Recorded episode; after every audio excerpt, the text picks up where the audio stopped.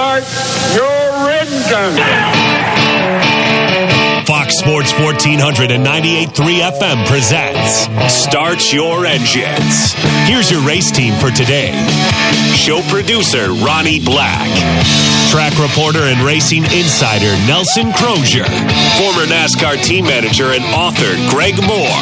Now, here's your host for Start Your Engines, racing historian and author Perry Allen Wood.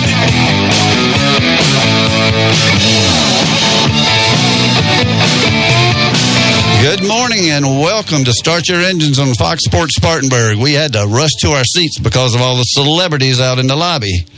Well, that was fun talking to uh, Doc and Doug. It it was, and uh, I never met Doc before. I've known Doug for years, so uh, yeah, that was good. That was. I wish I'd uh, heard that whole show, but anyway, we got a room full here today, and we appreciate everybody joining us for Start Your Engines. Good morning, Greg.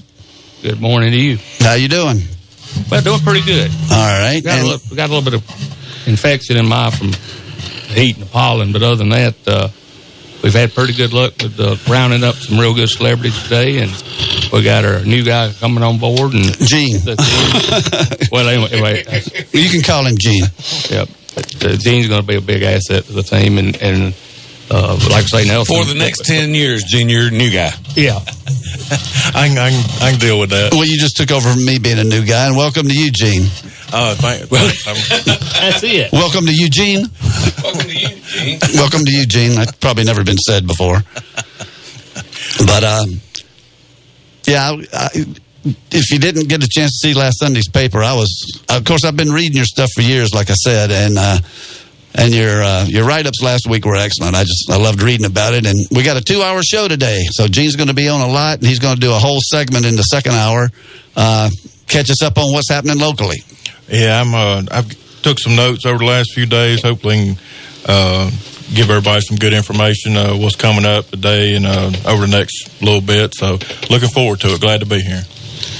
Well, if anybody remembers the nineteen fifty-eight Southern five hundred, which they probably don't, other than me, it was a wreck fest. They had so many cars wrecked that day that. Uh, I can't remember where they had the next race because it was like in the middle of the week they, when they used to race a, like a hundred-miler at Concord or someplace. But they wrecked so many cars in the fifty-eight Southern five hundred, they almost didn't have enough to have the next race. And, Greg, that's sort of what I was thinking about from Daytona last Saturday night. They tore up some cars. We don't. Me and, my, me and Berta were sitting there watching it and off and on, and it really looked that way. It looked like, you know, some of the stage racing and everything – It, it seemed like it sped them up. It still confuses people, but that's the closest I've seen, like I say, since Perry's talking about nineteen fifty-eight. Uh, I, I don't know if I was at that race or not. Well, if you uh, were, you were one year old. If I was, I was one year old with my rubber britches. And and, and now you're wearing them again. And wearing them again, that's right. That's just right. kidding, just kidding. But just kidding. Uh, no, no, it's true. But uh, but the thing, the thing was, uh, they were getting real close to not have enough. And if I think they had one more, don't they limit it to the, the, the two two tries at the green white checker now? Um, no, didn't they go to unlimited? I think they went to unlimited. They're gonna, but anyway, you uh, you're had, right. They uh, they about didn't have nobody left. They didn't run. have that was the problem. They had nobody to wave the flag at. I know it. I know it. And uh, really, it, it was a, a good a good fire. You know, it was a good race. It was entertaining, that's for sure. But you know what else? Um, We've been talking about the same three guys dominating, uh, Truex, Harvick, and Kyle Busch. And uh, and it still came down to Truex and Harvick. You know, they were two of the three, two of the survivors. And uh, I was kind of glad that ne- neither one of them won. And uh, Eric Jones got his first win driving um, driving for Gibbs. And he's the one that uh, unseated Matt Kenseth in the twenty car. Yeah, it, it was... Like I say, it was a, it was an exciting race, but it, it, I, like Perry said, about I didn't have enough cars to, to finish that deal, and uh, had some had some wrecks. You know, everybody walked away. Thank goodness they did. And uh, well, I'm a I'm a casual enough fan. I love to watch it when they have wrecks like I, that. I did when, too. You know, when nobody gets hurt, nobody wants to see anybody get hurt. But, my God, I got tired of them last week. Well, the thing about it, you usually know at Talladega and um, Daytona, they're going to have the big one. But, I mean, this was multiple the big ones.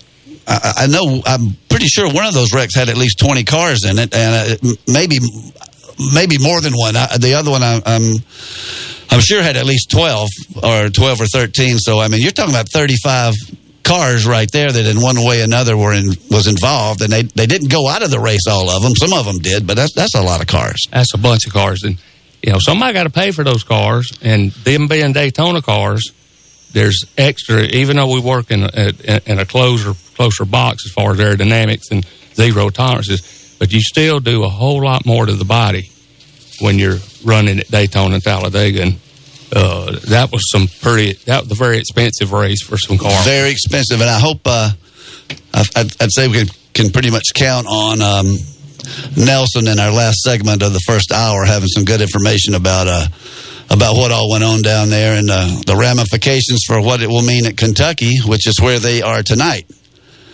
And um, Kentucky wouldn't be too bad of a track. It's a fast track. It's a, it's not Daytona or Talladega, and it's not a slow track like Martinsville. But there, there's a pretty good opportunity for some payback here.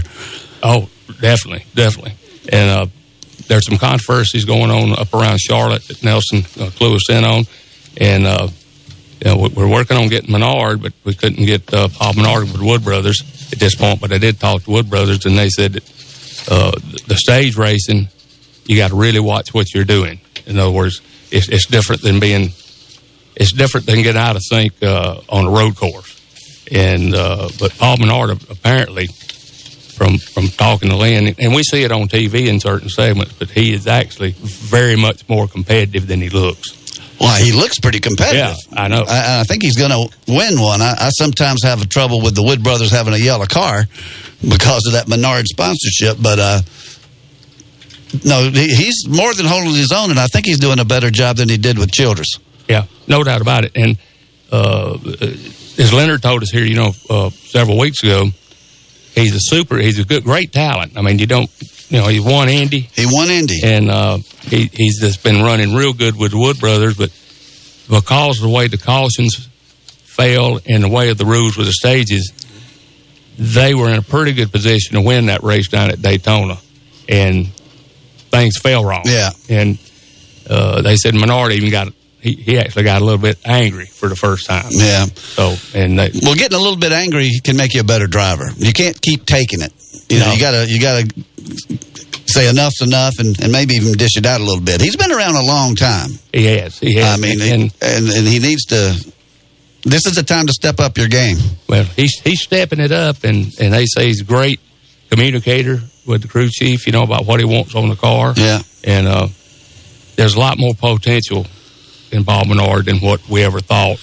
Uh, I mean, I always thought he was good. But. Well, the thing that Paul Menard's had to fight, and he's not the first one and he won't be the last one, but it's his rich daddy. I mean, they can... Not that he's ever done this. I'm not saying that. Right. Uh, but, I mean, he, they could buy a ride if he needed a car. You know, Menard's is a big chain up north. We don't have them down here too much that I'm aware of.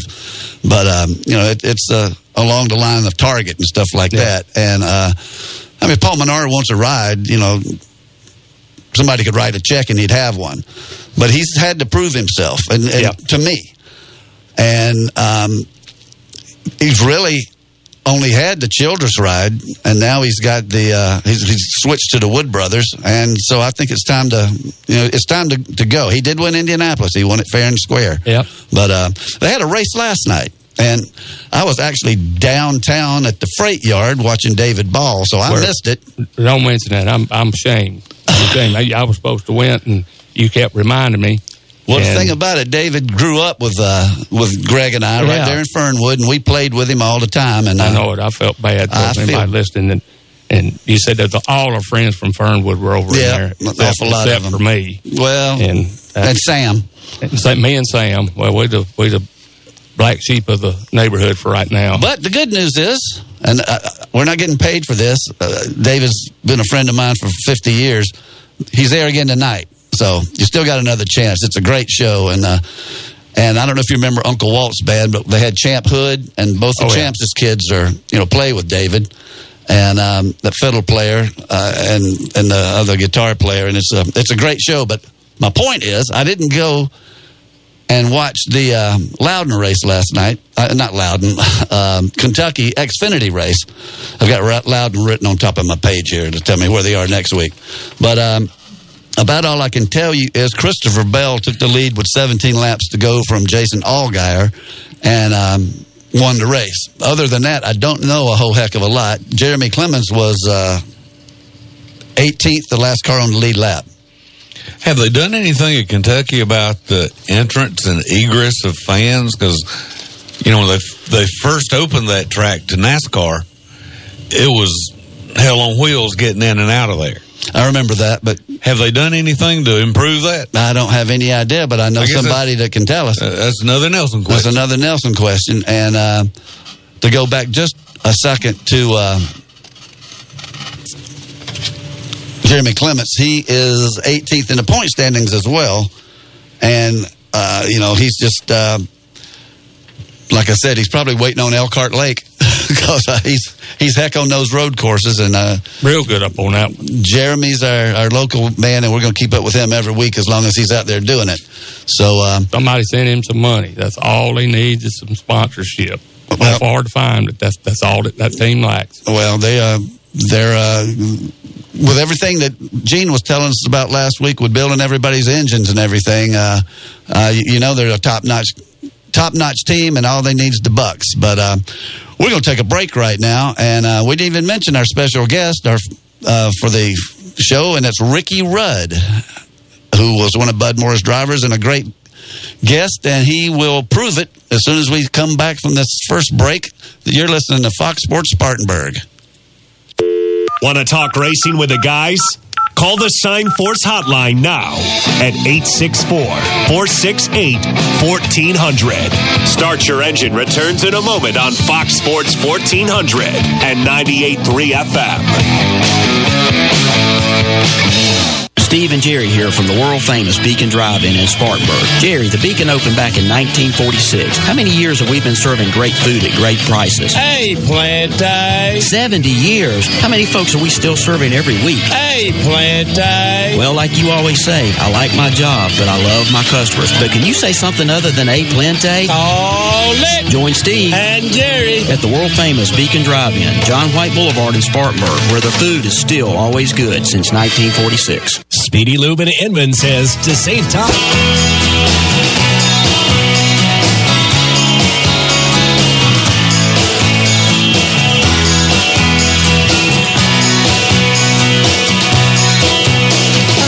Welcome back to Start Your Engines on Fox Sports Spartanburg. And at this time, I am so pleased to uh, introduce you to a good friend of the show. We've had him on before, the author of twenty-three Winston Cup victories, Ricky Rudd. Good morning, Ricky. Hey, guys. How you doing this morning? We're doing great. Yeah, I tell you what, Ricky, appreciate you coming on. And uh, like I say, there's so many things I don't know where to start exactly. You've been Iron Man, uh, most competitive. You've been the Rooster. You you know, Ricky's done it all. R- Ricky's done it all. I, I was just, I'm trying to remember how you got to start. You was basically, uh, uh, I think one of the reasons you had such good stamina, uh, even though you were smaller, you were awful strong, and, and you didn't need power steering. But didn't you race dirt bikes or something? Yeah, I that? did, Greg. And I, I was hoping you weren't going to go through all the long list of people I drove for. We'd be—I don't think you got enough air air time on the show to, to cover all that. Well, as a matter of fact, we got a two-hour show today, so we can do it. Go ahead. Okay. I, no, we don't have uh, to go that far. Yeah, no, no. It uh, you know, really, the beginning is just. You know, I knew I was going to race when I was a kid. I just, I, I knew what I wanted to do at, you know, six, seven, eight years old. And luckily I was able to, you know, had a lot of people help me along the way. And um, I guess I showed a little bit of promise when I was younger, but started racing go-karts. And then uh, from the go-karts, I was running those and, and mo- motocross. And I was, I was okay in motocross, but I wasn't that great. I never really pursued it because I, you know, uh, I, I liked it, but I was cars is where I wanted to be. So luckily I... I ended up with a lot of good people, mainly family behind me. My family helped helped me with my early years of racing, and that kind of got me going. Yeah, I'll tell you what, you've done an excellent job everywhere you went. I do remember, uh, see, I think it seemed like the first time I saw you drive, you was driving Bill Champion's car. And uh, I think I'm correct. Uh, I remember Rockingham that. Or something. I, I remember him at Rockingham the first time I ever saw Ricky Rudd. He was in a red and white Chevrolet number twenty-two. And I, I wasn't familiar with, with Ricky Rudd at that time. And I don't know if that was your first ride or not, but it, it had to be close to the beginning. Yeah, I was probably a couple years in. Uh, the first time I drove for anybody was Bill Champion. That's what uh, Greg remembers. Ford. Yeah, matter of fact, I think the motors, uh, uh, Bud, uh, Greg's dad, Bud Moore, used to, I think he helped Champ with the motors. He, Champ couldn't ever have enough money to, to afford all the motors, so he'd buy parts and put them together himself. But yeah, it was uh, at Rockingham, North Carolina. I was scared to death. I had never been in a race car, period. And next thing I know, I'm at Rockingham, North Carolina, racing against, you know, Petty and Allison and Pearson and all those guys. So it was a little intimidating, and I got through it. I was lucky. I I, I survived and finished tenth or eleventh that day. I remember that. So yeah, was pretty- that, that was tremendous, because Rockingham's a hard place to, to finish or do anything. And, uh, yeah, you, you carried Bill's car for uh, a, a real good ride that day. But uh, yeah. you're right. A lot, you know, a lot of people don't. A lot of people don't realize that. Uh, Bill Elliott, his first years in cup racing, the first time he hopped in a cup car for, I think, first two or three races in his career, actually he drove the same car, Bill Champion's car, shortly after I drove it. Yeah, you're right. I tell you, and the car that y'all built uh, uh, on your own, that twenty-two car, uh, that thing would go. I mean, you, you, you know, you, y'all had a pretty good thing going there. Uh, I think you and your, bro- your brother drove it some. Think, yeah, like, it was mainly just a group of, you know, like I say, family members. We worked at my dad had a salvage yard, junkyard, and and uh, none of us really knew what we were doing. My brother was a great engine builder. He just built uh, hot rod motors and dune buggy motors and things like that. And and I was good at driving stuff and tearing up stuff. You know, I, I was good at doing that. I could take stuff apart, but I didn't know how to put it back together. So that he kind of got the role as playing the crew chief and uh, working on doing most of the technical mechanical. And I learned how to do different stuff on the car, and eventually learned how to work on the chassis a little bit. And uh, neighborhood friends, uh, Cliff Champion from way back, and it, it's just a group of guys that had a lot of desire and not really any know-how, know-how, but we sort of learned as we went along. Well, I, I bet you somebody else that I know had a had to have a big influence on your life, and uh, and you drove for a little bit, and that was uh, Junie Donlavey.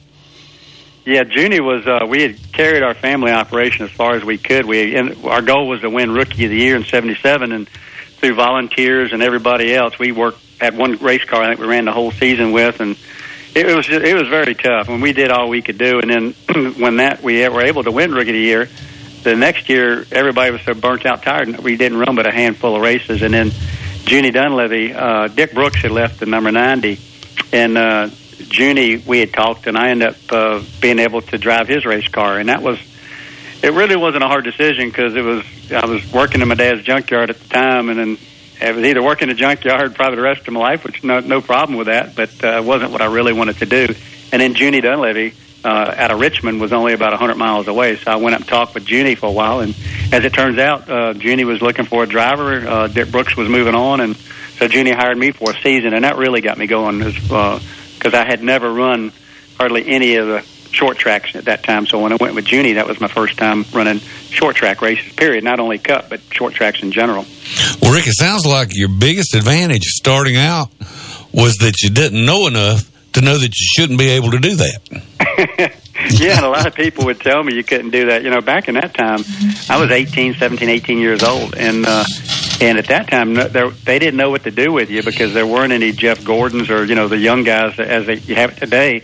eighteen, nineteen would be considered old probably by today's standards, but uh, back then, uh, most of the guys that were you know, I was racing against were, they were probably in their thirties, mid-thirties maybe. That was the average age, thirties to forties, because it took everybody so long to get to the cup level.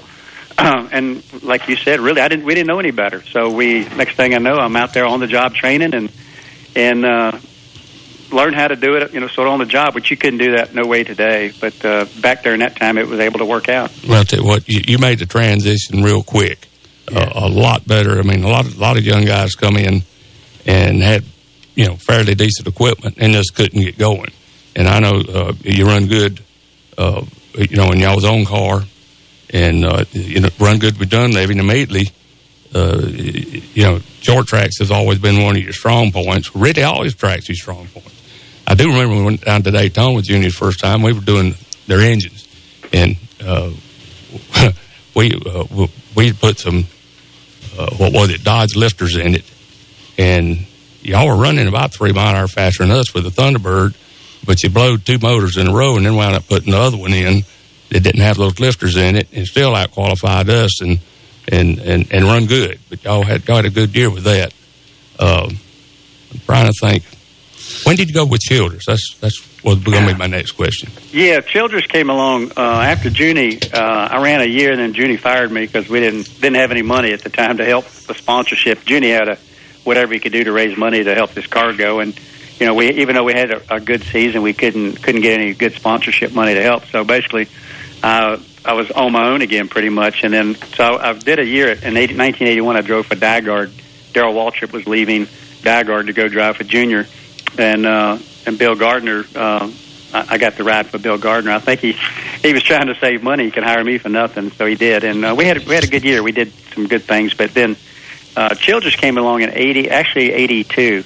Uh, and I ran for Richard in eighty-two and eighty-three. But at that time, Richard was a car. Uh, he was a driver himself, owner driver, and he was looking to, you know, step aside and put somebody in the car full time. And Richard was a good driver himself, but he was. Uh, It just the opportunity presented itself. Actually, I got the ride because Greg Sachs was going to be driving Childress's car at Daytona in eighty-two for the five hundred, but he ended up going down there and testing right shortly before the race and just about killed himself down there. And uh, they got desperate, needed a driver short shortly, and uh, I was out of work, and so that's how that all started. Great. Um, you know, uh, an- another interesting thing, and there's so many interesting things to talk about, but you. Um, Sort of swapped. There wasn't no sort of. You did swap teams with, with Dale Earnhardt in nineteen eighty-five, and you, both of you were were Wrangler. Earnhardt went from Bud Moore to Childress, and you went from Childress to Bud Moore. And I wrote a book about Bud Moore, and yeah. The chapter on Dale Earnhardt is called One Tough Customer, but the next chapter is on Ricky Rudd, and it's called One Tougher Customer. So, because, right, because that's when the thing happened with the duct tape and the eye, eyes and everything that we, we've talked about so many other times. I won't get into it this time, but you yeah. were you were tough and um, just uh, a, a great asset to Bud Moore and some good years. Won a bunch of races. Yeah, no, yeah Rick, it was it was just job. Good timing the way it all turned out. I, you know, I was with Richard Childress when I came on board. Earnhardt had actually ran for Richard uh, back. Uh, it had to be around nineteen. Let me think of my years. I get them mixed up. I'd say somewhere around nineteen eighty-one. Uh, yeah, eighty-one. Uh, early in the year, he uh, or, or the prior year, it could have been eighty. Uh, Earnhardt had come off a championship driving for Rod Osterlund, his first championship, and the race team had gotten sold to J D Stacy, and uh, Dale didn't really. Uh, he wasn't real comfortable with that, and he decided to, to leave halfway through the season. So he ended up driving Richard Childress's car. Uh, before I did, uh, they never really had much luck with it. He didn't do much. He ran okay, but wasn't very competitive. And then he left and went to drive for Bud. Uh, I think around eighty-two or three, or it could have been eighty-one. So anyway, the, the opportunity presented itself. Um, I was driving for Richard for eighty-two and eighty-three, and Earnhardt wants, decides he wants to leave Bud and come back to Childress. So basically, it, it, it sounds simple, but we basically swapped rides. It wasn't quite that simple, but that's what happened. So, you know, at the time when I left Richard, uh, we had, we went from, you know, sort of middle of the pack to uh, we got better as a team. He hired more people. He got better on the motors. We sat on some poles, won some races. So I was looking to pretty much stay put. Well, Earnhardt liked the three-car, uh, Childress's car, uh, maybe better at the time. He saw something there anyway. But he switches. I'm out of a ride, and then Bud hires me to drive his car. So basically, it looks like a swap, and, and that's sort of what it ended up being, but not exactly on uh, such nice terms, I should say. Well, anyway, I tell you what, it worked out real good. And um, I know the very first time out, uh, you was real fast, and we had the incident happen. But the biggest thing is, if you go back and look at the record book, uh, Earnhardt's first year with Childress, I think he lost eleven motors in a row, and, and Ricky pretty much outrun him everywhere we went that first year, and it wasn't until Childress got a, a bunch of help from Chevrolet and uh, some things like that. Now, Ricky yeah, can attest yeah. to this. We we broke a lot of valve springs, and uh, but uh, we we yeah. Rick, Ricky, when, during that swap, Greg, what I was gonna, I should have filled in is it actually did. You know, it was a good thing for me. You know, at the time, you know, I, we weren't we were doing okay at Richards, but you know, at that time, you got to put it. You got to look at at that time. You know, you can't go later in time because Childress obviously was at the top of the list on, you know, on getting uh, championships and wins. But at that period of time, he had no championships, uh, hardly any wins, there really wasn't anything going on that was, you know, extraordinary, other than the fact it was ramping up and getting better.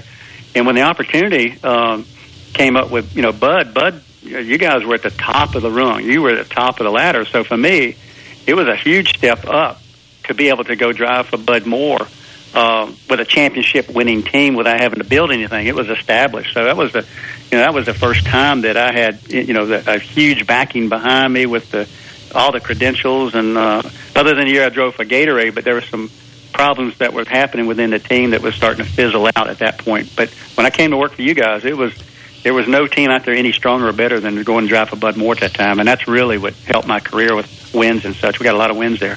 Well, you went off and became a, a team owner, and I know, I know that had to be a, a real awakening for you from driver to owning a team for a few years there with Tide. What did you take into ownership that you say you could specifically say you learned from Bud Moore? Well, I think it was, uh, you know, really a combination. I was able to take from Bud and, you know, some of the other guys I had driven for. But uh, the people that were successful in that business at that time were people like Childress. He was getting better. Uh, Bud Moore was established and done. Uh, he, I mean, he, he, there was no better team there. But with Bud's team, what I saw is Bud, Bud was very hands-on. He wasn't, you know, he wrote the checks, but Bud was also, he knew everything about that race car. He didn't only know the motors, he knew the chassis, he knew... He knew everything it took, and uh, and his team was built sort of around him. A lot of family there, and a lot of close friends, and uh, everyone got along together. Everybody enjoyed what they did, and they knew what they were doing. But I would say just the structure of the way Bud uh, Bud's team was, was set up. It was very organized, very professional, um, and I, I think you know I, I paid attention to that even back then of how you know what made this such a great operation, and uh, kind of took. took a lot of notes, and then later on, uh, quite a few years later, I had my own team. And, uh, yeah, I pulled from that uh, what I'd learned driving for Bud and, and, and also from the management side. Well, I tell you, Ricky, right off the – you run competitive right out of the box, and one race is set on poles. Uh, you were – pound for pound, you were the best driver that we had. I mean, you, you stayed there longer than anybody, uh, which that, that was that was a feat in itself, I Uh, like I say, but Bud was the boss, and I think that, that but it, it was like Donnie Allison made a statement to me one time. You know, he said, Gregory, you don't manage the team right. I said, what, what do you mean by that? He said, well, he said, you try to be the nice guy, and you can't do that. He said, uh, at least with Bud, now he's not right all the time, but he's going to be right, say, eighty percent of the time, but at least y'all have a program and a direction to go in versus having teams pulling in different directions. And uh, yeah, that you know that was amazing there. Uh, I tell you, the scariest, I, one of the scariest I've ever had to, I was ever, uh, I was much more scared on a meeting with Bud Moore the first time I met him than I was climbing in and out of any race car. But I had, Junie Donlavey had made the change in his team. Uh, so I was, in, so nineteen eighty or so, I was out of a ride. So at that time, I think Buddy Baker was driving, or, or I don't think they had hired Buddy Baker. Between Buddy Baker and Bobby Allison at Bud Moore's team, I'm not sure which driver. I think they were going from uh, Buddy Baker to Bobby Allison. But anyway, in the meantime, I have to go. I have to. I'll go down to Spartanburg. I leave uh, Chesapeake, Virginia, drive down to Spartanburg to meet Bud Moore. And I remember it was probably about a seven-hour drive, and I was shaking in my boots the whole time. And I think I've got to go meet Bud Moore and talk to him about a job. And when I got in there in his office, he closed the door. And right away, he made you feel welcome. You know, he, you know, Bud's a strong leader. He's, a, you know, was a. He could be intimidating to a lot of people, but he was, had a heart of gold, and and he ran it. Um, I mean, how did the best way to say it? He everybody had he had everybody's respect because he knew Bud was a powerful guy, and he did what he said. If he had a handshake, you could go by that. You didn't need any contract. Yes, I, I know y'all had, and you, you and Bud both had a really good relationship on the chassis of what you wanted. And uh, it had to be about the only team in history with two roosters. Yeah, I had two, had two right, roosters. Yeah. And I'm going to tell you something. That's right. Miss uh, Moore, that's right. You know, I mean, we would, when I would come to the shop, we, you know, I'd get down there, I don't know, three or four times a year. And the first thing we had, we go over to uh, Bud's, Bud's house, and Greg and all the family, and Daryl, all the boys, and uh, Missus Moore, Rooster, was there, you know, cook up something for us. So it was, uh, it was just a neat experience, very hands-on. That was the real boss. Uh, you got, you oh, got yeah. Bud, and you got his the leader of Bud Moore that ran Bud Moore was Brewster, so it was it was yeah. funny because she's such a neat little tiny lady, but you could tell she ran the show there with Bud. He he walked a, he walked a fine line when, when she oh was yeah, he did definitely. Now, like I say, he he was uh, not afraid to speak his mind to any race driver, to NASCAR, uh, and uh, be honest with you, I I've had respect and probably been scared of him even a month or two before we lost him, because he was still talking about finding sponsorship and going back racing, and and, he, and he loved it that much. But yeah. the biggest thing uh, with Ricky about that I liked, you know, these guys get out of the car and they and they get mad and do this, that, and whatever. Ricky would get mad, and Ricky would not run from a fight. And if you've ever seen Ricky get mad, that's a powerful rooster right there. Yeah, and, I, and, I, and it I really meant... getting mad, I forgot how big I was. I, you know, I'm not a very well, big guy. So, or how big uh, you weren't. Yeah, I'm lucky I had big guys around me to back me up in case I got in trouble. Well, I, I remember I remember you didn't uh, you didn't take nothing off anybody, and and that that's always a good sign. I've always said a, a, a driver that's not uh, willing to beat and bang and do something, they don't do real good, and Ricky Ricky Rudd was good at it. I'm looking at his stats right here. I've got them in my hand, and uh, it They're really, it, well, it, it is amazing. From nineteen seventy-nine until nineteen ninety-six, was it about seventeen years? It was only yeah. one year he didn't finish. The one year he was eleventh in the standings, and, and the bad year you were talking about when you didn't run too much, you were thirty-fifth, but he was in the top ten every year. Every year for almost two decades. That's, I mean, that's Hall of Fame stuff. I know well, it. I appreciate that. One thing that I was proud of, and, and really, it, it really got started when I was at Bud, is uh, winning a race every year for sixteen or seventeen years. And, and a good part of those wins were when I was at Bud's, and that kind of got that role when that, that started. And I guess it's kind of, once you get a taste of that, you know, winning, then it it, it, it becomes habit forming to try to get, you know, get back even harder, work even harder to get back to victory lane again. Yeah. I know one thing that, uh, and like I say, me, me and Ricky, we... we We had a good relationship, and we tried to look out for each other. And we had a guy at Ford or something uh, really bought some stuff up that Ford was always changing people, and uh, said something about, well, they was going to do something else and put Bob Hardy's sponsorship on Elliott's car, and we'd have to find this. And uh, Ricky had all kind of opportunities. So we, the last few races, matter of fact, we went to Dover, and uh, oh, always. We always won Dover unless something broke or somebody wrecked us. I mean, we, it, but, uh, you know, Rick, Ricky would talk to him about who he'd talk to and who was going to be the, the next team and everything. And Ricky would actually ride. But he, one time I'm, he, he rode behind Brett Bodine but, and said, well, he diamonds the track a little bit, but he ought to be okay. But Ricky, I, we, we're up against a break here. I, I'm telling you, it's great to have you on the show again. Well, thank you, guys. I appreciate it, and uh, always good to always good to talk to y'all. Anytime uh, you get a anytime you get a dull moment, call me. If you need, if you need a show filler, call me. Well, I'll tell you what, you do more than fill a show. You can, you make a show, and we appreciate having you on. And we're gonna we're gonna take a break right now, and we'll be back with Nelson Crozier and uh, get the scoop on what happened at Daytona and what's going to happen at Kentucky. You're listening to Fox Sports Spartanburg. Hey, man, you looking for good, clean, late-night fun? Boy, do we have a show for you. I'm K B, and I host Up Late, Planet Earth's only late-night, locally produced, mid-market sports talk show. So habit-forming, you can't fall asleep without it. Up Late with K B, weeknights at eleven, only on Fox Sports fourteen hundred and ninety-eight point three F M. I want to spread the news. Throughout your life, you've worked hard to accumulate assets, to build wealth, and to provide for your family. You've built a comfortable life full of shared memories and experiences. Providing and protecting your loved ones is never more critical than when you aren't there to do so. While having a will is important, it's not the only way. That is why developing an estate plan can be the best thing you will ever do for them. Working with our estate planning experts, Trent Lancaster, in the Spartanburg office of Janney Montgomery Montgomery Scott can help you to design a customized estate plan that can protect and preserve your assets for the next generation. The sooner you begin, the sooner... Nelson Crozier is trackside and ready to go. What's going on at this week's big race? Let's go live to Nelson now.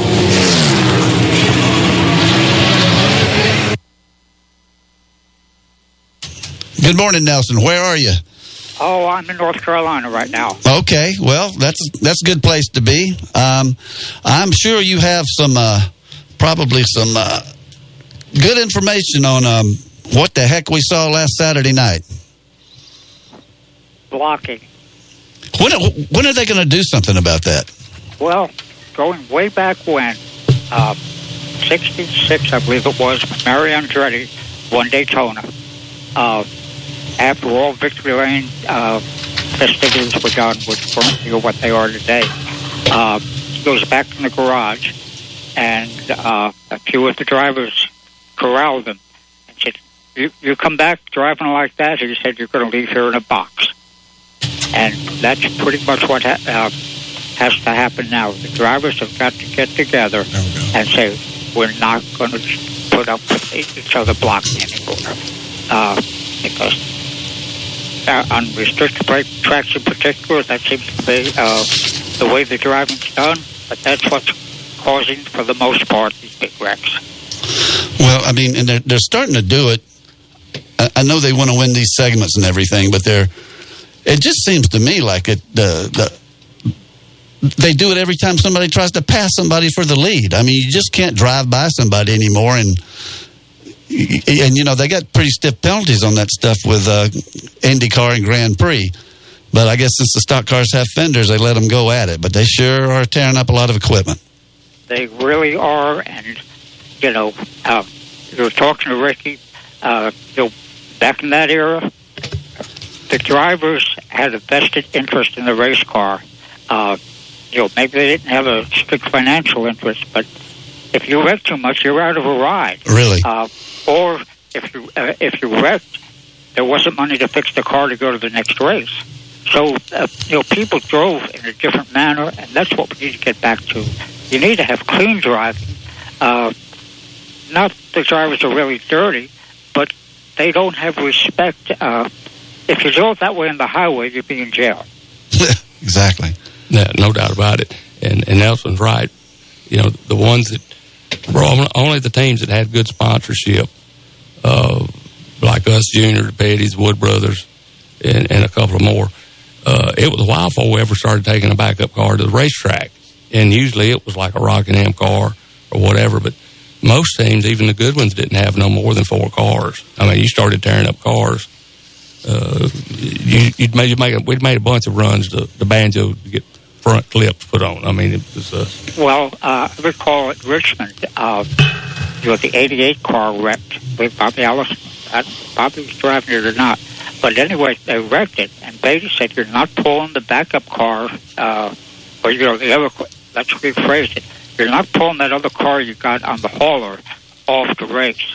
He said, you've got to fix this one. So they took, you know, the whole front end and a whole bunch of stuff off the other car on the trailer to make the car run. And if they start doing away with backup cars, uh, in ninety percent of the cases, you know, people are going to drive differently. I wonder sometimes, this is Gene, by the way, Nelson, uh, I wonder sometimes if it's just the mentality of this, this new generation that had never had to work on their cars coming up. They were always just given a ride or set set in a car. You know, maybe they didn't have the, you know, they were never shown how to work on a car or what it meant to keep the car up. That's just something that's coming to my mind. Well, that's a big part of it. Uh, you know, and you don't have to be able to work on the car uh, to be a good driver. Tim Rister being a prime example. Uh, he came in, told Harry Hyde, he said, uh, it hippity hops through the corner and it squiggles down the straightaway. Yeah. You know, uh, well, Harry knew how to read the tires and, you know, uh, the setup on the car, so he was able to, you know, make him happy with it. But, uh, you know, if you know how to work on the car and how to set it up, it makes you a lot better driver.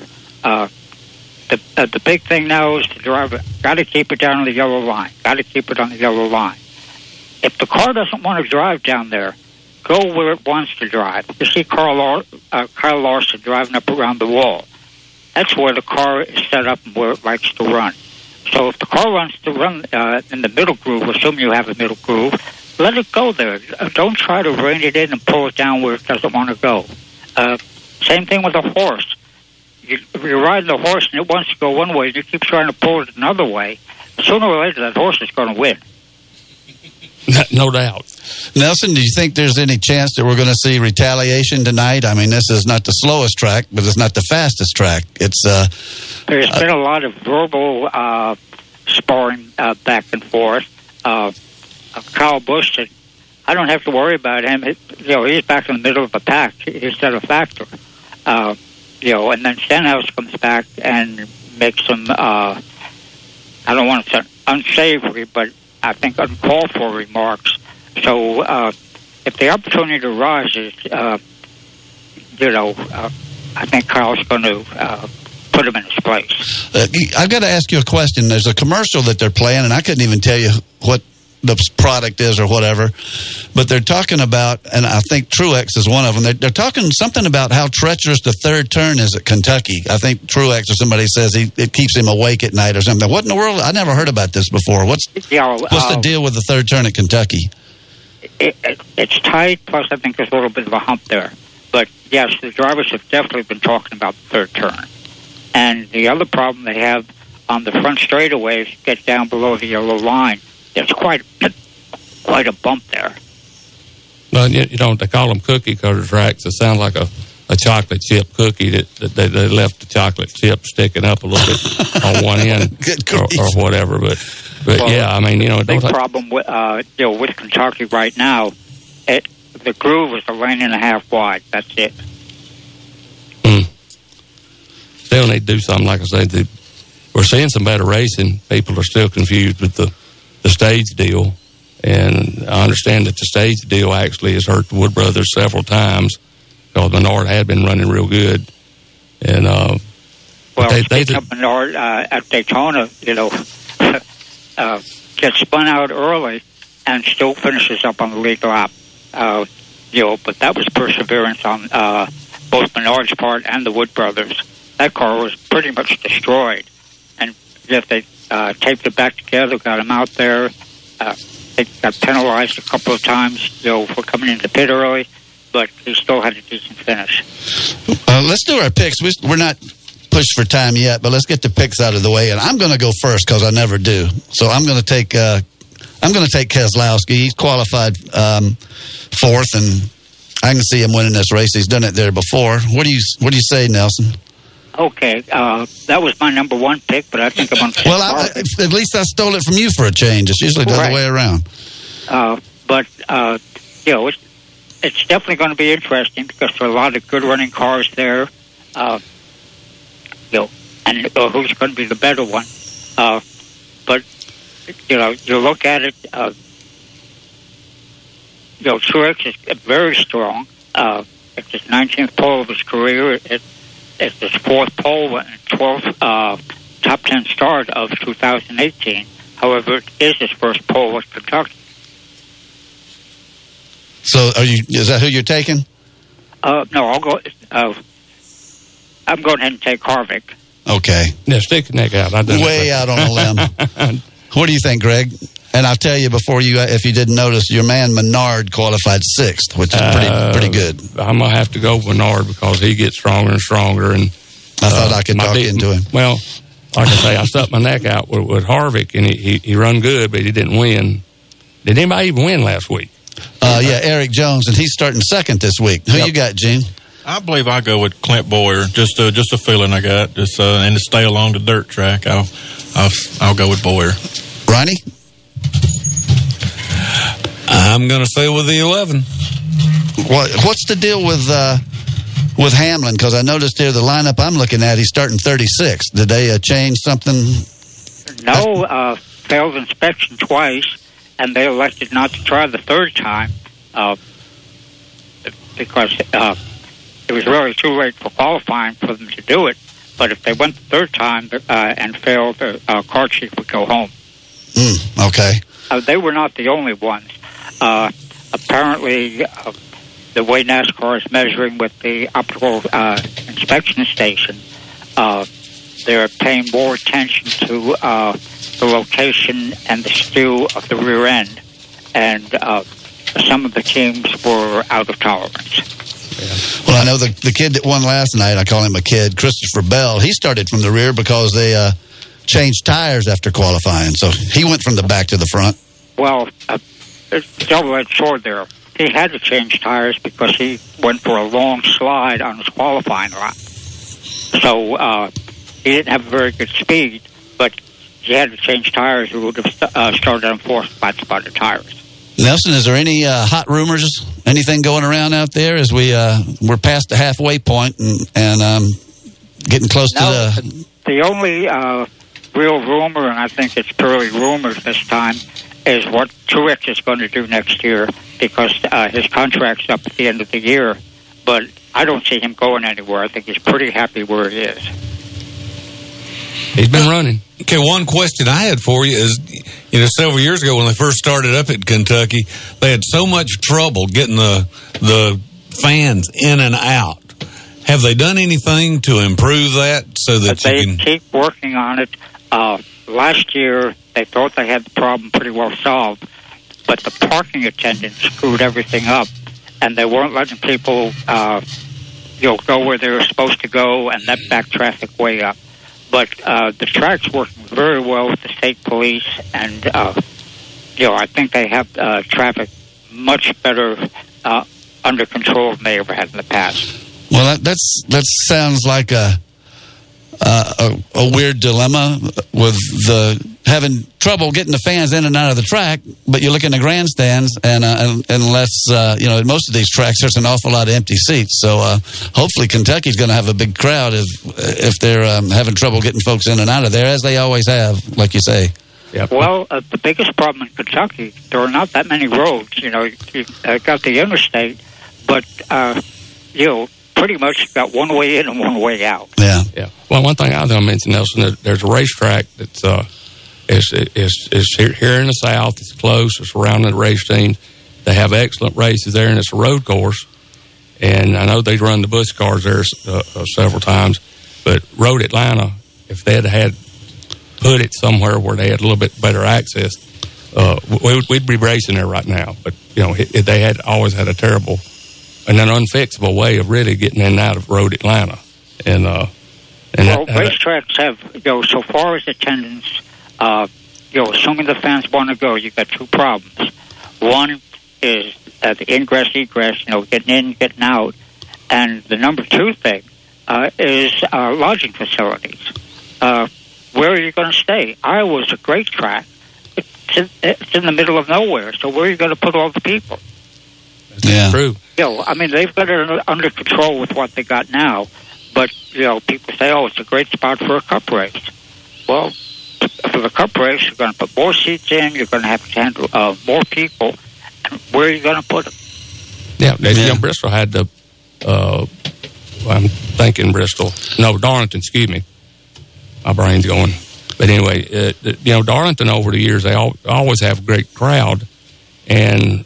what sort of saved them was doing it, and that'd be the last hurrah at Myrtle Beach uh, on Labor Day. But, you know, they, they eventually, Nelson, if you remember, they, they, they built some more motels in the Florence area, and uh, because at one time it didn't deter the fans at all, but they, there wasn't too many places to stay uh, there close to the racetrack. No, and, you know, you had to go up and down ninety-five, uh, you know, twenty, thirty, forty miles many times to find a spot. But one of the most popular spots uh in Darlington, in Florence, uh, the Thunderbird, and it's now closed down. Yeah, the Thunderbird closed down. Uh, yes, it might oh, be under man. a different name, but it's no longer the Thunderbird. Nelson, we're up against a hard break. We appreciate you coming on, and um, uh, look forward to you every week. Ronnie said I got one question for Nelson, and that was his attendance question, his his uh, access question to getting in and out of the track. And we uh, we appreciate you every week. Thank you so okay, much for coming oh, on. One more comment. You had Ricky Rudd on. Yep. You real quick. How good he was at Dover.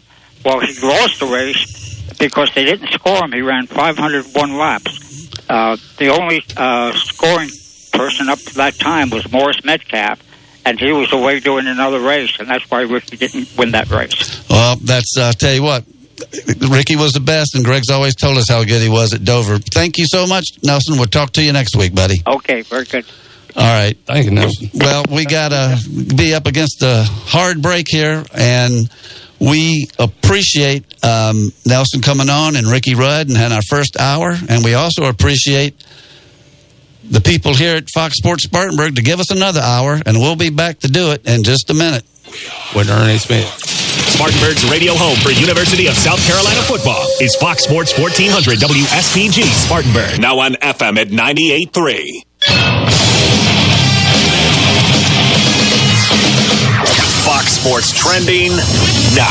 It is a final at Wimbledon after a three-hour marathon last night. The match continued for more than ninety minutes this morning and concluded in what turned out to be a classic five-set match as Novak Djokovic defeated second-seeded Rafael Nadal in the final set ten to eight, advancing to his twenty-second major final and fifth Wimbledon championship appearance. Djokovic will face John Anderson in the final match on Monday. As the dust settles on that crazy men's semi, we now await the start of the women's final, which will get underway in a matter of moments. Seven-time Wimbledon champion Serena Williams will take on Angelique Kerber in a rematch of the twenty sixteen final in London. Kerber has lost six of the eight matches she's had against Serena Williams, seeking her eighth Wimbledon championship in twenty years in Spartanburg, South Carolina. Gentlemen, start your engine. Fox Sports fourteen hundred and ninety-eight point three F M presents Start Your Engines. Here's your race team for today. Show producer Ronnie Black. Track reporter and racing insider Nelson Crozier. Former NASCAR team manager and author Greg Moore. Now, here's your host for Start Your Engines, racing historian and author Perry Allen Wood. And welcome back to Start Your Engines, a very pleasing second hour. Think we got another hour left in us, boys? Yeah, I tell you what, we got what uh, we got a good guy coming on right now, Mister Ernie Smith, who's been down in Atlanta, and he has really been, like I say, he he's one of our local guys that's really made a lot of headway uh, in drag racing. And anyway, Ernie, what uh, are, are y'all headed back home, or are you headed to, to the next race? But tell us kind of what went on down in Atlanta and where you headed. Well, we just pulled out from Ed Clark's beautiful facility down here at Atlanta Motor Speedway. We came down and did his Friday Night Drags last night, did a little match racing. You know, back in back in the sixties, the way that uh, you know, all these guys made their money was match racing from wasn't the big national events. But now we're heading up to Paradise Dragway in Calhoun, Georgia. We had few problems last night, but we're hopefully going to straighten it out this morning and make a few test passes up there before we head back home to Spartanburg. Yeah, but I know y'all been making some headway with the car because, uh, you know, we we talk, I mean, you talk quite a bit, and uh, you, you said that you made a gear change. Uh, re- really helped it uh, last week, and it's coming out of the hole better. And um, so I think it's just a little more tweaking, and we're going to be where we need to be with it. I mean, it just... Uh, Uh, you started out with a whole new car and different motor, and I think you were saying, but uh, well, the deal with the cylinder head is going to help too. We got to got to get a, get a guy to work on them things. I think new heads are really, really going to help. We actually talked to him for a while down here last night. He was down here watching us. Uh, yeah, all we really changed on the car, we took a five fourteen gear out of the rear end, put a four eighty-eight in it, and played around with shift points and transmission a little. Little Henry J really woke up, and like I say, we're making some good, fast, straight passes now, and, you know, we're starting to go rounds and starting to get where we need to be. Ernie, tell us tell us what you've uh, what your car is, what class are you in, and, and, and tell us about uh, tell us about your car. Well, it's a nineteen fifty-two Henry J made by Kaiser. Uh, I run in A-gas the way the Southeast Kaisers run. Everything's weight to cubic inch, you know, heads up. First guy there wins drag racing. A-gas, what I run in, has to be six pounds per cubic inch. B-gas, eight pounds per cubic inch. And C-gas, ten pounds per cubic inch. That way, you know, small block, big block, you know, Ford, Chevrolet, everybody's on an equal playing field. That's why I've done NASCAR for a while. Exactly. And it's the way the old, it's the way Pro Stock started back in drag racing. You know, everything was weight to cubic inch. And it makes for good, close, you know, you don't see anybody get outran by ten car lengths. You know, it's most finishes are a fender or less. Well, Ernie, with the the classes set up so close like that, I know it's crucial getting out of the hole. What kind of time do you have getting out of the hole? What do you average? I'll average on a Pro Tree about point oh eight seconds, oh seven on a good day. down at Myrtle Beach last weekend, I don't know if it was just me or the tree setup or what, but down there, I, you know, I was seeing it well. I was like oh one, you know, about one thousandth of a second, the car was moving. That's and uh, here in Atlanta last night, I would think I was around oh five, oh six. The car's reacting a lot better. Uh, I've got a, you know, I came from that fifty-six Chevrolet I drove last year, a lot bigger, longer wheelbase car. And as as a driver say, you know, me and this car have got acquainted now. We're we're starting to work together. Take it to lunch. Yeah, yeah, that, that's it. We're we're starting to work as a team here now. You know, anytime you go into a, a new car, be it a new drag car, NASCAR, dirt car, what you know, whatever the case may be. There's a learning curve there. You know, you got to find what this car wants as opposed to what you did before, and and we're starting to find what this car wants. Yeah, and it sounds like y'all making a lot of headway with it. Do you still have a Fox sticker on the back of it? Uh, it is painted right there on the back. There's no, no sticker. No, it, that, painted. One of, one of our rules, you know, we with our group, everything is nostalgia racing. The cars have to be nineteen sixty-seven or older, and you know, back in the mid-sixties, there wasn't any vinyl machines or everything. Everything was painted.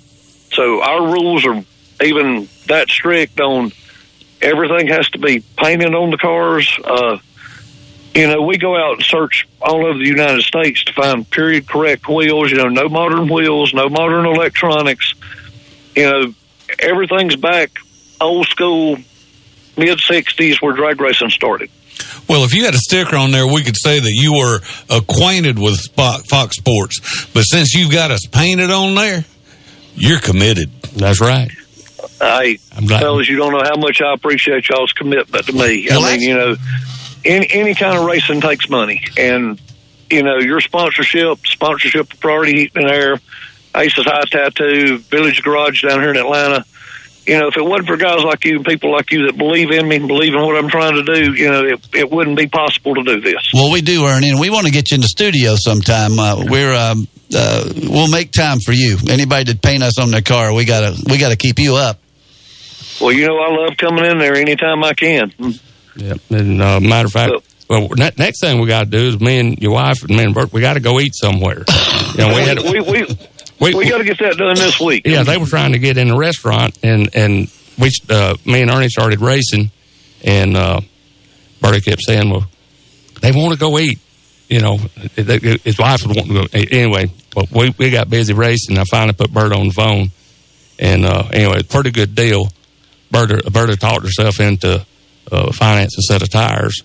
Which, yeah, she did, and tell her I love her for it. Well, like I say, it was good because you know, man, you talk about when, what when you know you get a few runs out of them, and uh, so I told Roberta, I said, well, I said you done one thing by talking, you talked talk, talked up a set of tires. It made my day. It made my day, made, but I, I wanted to do it anyway. And, it uh, made mine too. You know, that's one thing about Roberta. Me and her have known each other. She used to be my babysitter back. You know, she's not that much older than me, but I grew up next door to her, and, you know, just it's like it's become a family thing here. Yeah, yeah. Now, could she talk much back then as she does now? Oh, yeah. Yeah. Well, she oh, lo- oh, yeah. She loves racing, and she's, she's proud as heck, you know, it's got uh, starch engines on the back of that car, and, and your car does run, and it's just going to get better and better. So I, I hope this turns into a, a long-term uh, marriage. Now, you, um I'm hoping so. You know, we're really searching hard. We've we've got you know the small several small sponsors. I'm you know I'm trying to make contacts. Trying to I need to find that, that one big one, and I know they're out there. I mean, you know, you, you look at NASCAR now, and not to downplay NASCAR. You know, the NASCAR teams, the forty-eight team, a few teams were down here testing at the Speedway yesterday, but you know. There's millions involved in sponsor one of those cars, you know, and to sponsor something like I do is nowhere close to that. Still, Bert, and it still takes money, though. It still takes money, but, you know, it, uh, smaller companies out there want to get involved in racing with, you know, we have an, one thing, the nostalgia scene is growing so big, we have a following that's just unbelievable. Worldwide, we had four guys down at our Myrtle Beach race that had flew over here from Ireland. Uh, we had guys come in from Australia this year. We last year we had fourteen different groups from thirteen different countries. Wow. Fly over here just to watch us run these things. And that's and, neat. It, it is. And, you know, because the stuff we do, we don't go to the big Bristols and the big Charlotte four-wide, you know, the, the big tracks. Our stuff is, we want people to have the sixties drag racing feels. So, you know, we go to the smaller mom-and-pop tracks, like, you know, Shady Side up there in Shelby, North Carolina. Uh, we're like where I'm headed to today, Paradise Dragway down here in Calhoun. These tracks were built back in the fifties. You know, and that's what our show's geared to. We want people, when they come through the gate, you know, one of the biggest things to me is we were sitting at Shady Side first this year, and an older gentleman probably in his eighties walked up with a, another gentleman probably late fifties, another man probably thirties, and a kid about thirteen. They were looking at my car, and the guy in his thirties looked at the little boy and said, you know, this this is what your, your great-granddad did back in the sixties. And suddenly great-granddad's coolness factor went way up to this kid. You know, you just you saw him just look at his grandfather in a whole new light, and to me that is one of the greatest things about this. You know, people come through the gate at our show, and they're in nineteen sixty-seven. And that's what's good, Ernie, and, and you know, that's one of the things Uh, NASCAR kind of drifted away from. Of course, NASCAR, the cars changed a lot, but people love people love antique cars, and they really love antique cars that, that really haul tail down a drag strip. You know what I'm saying? But uh, it, and it's popular exactly. everywhere. Exactly, it is, and the popularity of the nostalgia racing all across racing is growing. I mean, you know, like you say with NASCAR, you know. I think the world, Ed Clark down here, he has a first-rate facility here at Atlanta. You know, we came down here and ran on pit road last night, but, you know, as an exhibition because he had invited us down. Yeah. And, you know, David Harbin from Harbin Mechanical down here, big sponsor of the, our whole series, invited us all down. And it was fun to do just to say I ran at Atlanta Motor Speedway. Well, it says a but, lot for the series that y'all run in uh, and, and, and you guys that are competing in it. Ernie, uh, did, did you say that this is – that you – your car's a fifty-two model? A fifty-two Kaiser Henry J. Well, see, I'm a fifty-two model, and I know how hard it is to get parts for those things. and uh, and a lot of mine are wearing out, and Ronnie's over here pushing the buttons, and he's a fifty-two model. fifty-two so uh, model. You're a, yeah, but you couldn't pick a fifty-two Ford or something you might actually find someplace, but, I mean, that's got to be tough with a Henry J. It is. I mean, it, but that's... To to me and to a lot of our guys that run this stuff, that's part of the fun. You know, you, you're searching, you and you know you make contacts all over the U S by going online and just that and the other, searching for parts for these old cars. And a lot of times the hunt is, you know, that that's as much fun as actually putting the part on the car as actually finding it. Now, are you able to remanufacture a part to the exact specifications of what came off or what broke or whatever or wore out? To a point, we can. Uh, you know, my car was built by Stott Speed Shop, Speed Shop, Quayne Stott from up in Green Creek, North Carolina. And you know, we have milling machines, lathes, and stuff. And Quayne is, you know, first class, world renowned chassis builder for drag cars. And I mean, we can usually take apart, and you know, if it's broke and we've got the dimensions, we can usually make it if we have to. Yeah, I tell you, that's amazing, and and like you say. For a division like that, which is obviously popular because it is what people want to see, and they race competitively, they race fast in that thing, but to be invited to places like Atlanta Speedway uh, to put on, you know, and, and a lot of people show up to see these things, and uh, I can't wait till me and Burke get with one close and, and see them because I know well, I take, bet the sound's take incredible. Take me with you. I want to go. I want to see this. Yep. Well, you're going to go with me. I want to see this. Because I, I can't drive. Too good, and, and Berta scared you to death. So well, I can't drive till I get my leg fixed. Yeah. But uh, but you brought me in this morning and got out of the driveway fine. Ernie, look, it's great having you on the show. Uh, Greg's been talking about you, and uh, I don't know if I've met you before. I, I think maybe I have, but I'm not sure. But I have now, and we want to have you in the studio. And it's just a, a pleasure hearing somebody that's that's that's doing what you're doing. And man, nobody loves to see the old stuff run more than me. Well, guys, you don't know how much I appreciate your sport. You know, the times you've had me on the show here, you know, the one time last year I was in the studio, and you know, your financial support to me, you guys don't know how much it really means to me, and I, I really appreciate it. You know, myself, my wife, Paula, it, it wouldn't be possible for us to be out here on the road if it wasn't for people like you. Well, we appreciate you uh, doing what you're doing, and we'll we'll do what we can on this end, and um, we're gonna find some more money. We'll find you some money. We're gonna find some more money. Greg's got deep pockets over here. So no, no, no, no, no, no, I, and I can't take on the whole car, you know. But uh, he's doing we, what we, he can. We, we, uh, we're doing what we can, but we uh, there's there's sponsors out there. Well, we're gonna yeah, have to go ahead. That's what I say. That the that the one sponsor that wants exposure, it's out there, and you know, hopefully it's somebody in Spartanburg. I I would really love to, and you know, now Spartanburg's grown so much. We have several international companies, bigger industry there. And I'm, you know, I'll take sponsorship from wherever I get it. You know, if there's a company who wants me to paint this thing bright pink and put their name on it, if their their heart's right, it can be a bright pink race car. But, you know, I would really, really love to keep this thing, you know, something from Spartanburg. But, you know, well, thank you. Hopefully the possibility's there. If not, we'll move on. Well, thank you. Just don't paint over the Fox logo. And we'll uh, be back uh, after this break. Thank you, Ernie. We'll be talking to you later. And this is Fox Sports Spartanburg. Want to talk racing with the guys? Call the Sign Force Hotline now at eight six four, four six eight, one four zero zero. Start Your Engine returns in a moment on Fox Sports fourteen hundred and ninety-eight point three F M. Steve and Jerry here from the world-famous Beacon Drive-In in Spartanburg. The Beacon has served over three hundred menu selections of burgers, barbecue, chicken, fish, and more for over seventy years. Jerry, what's been the most popular? Chili cheese, I ain't playing Thai. I need flounder. Cheeseburger like a burger, make it cry. Give me a bacon whip, no trim.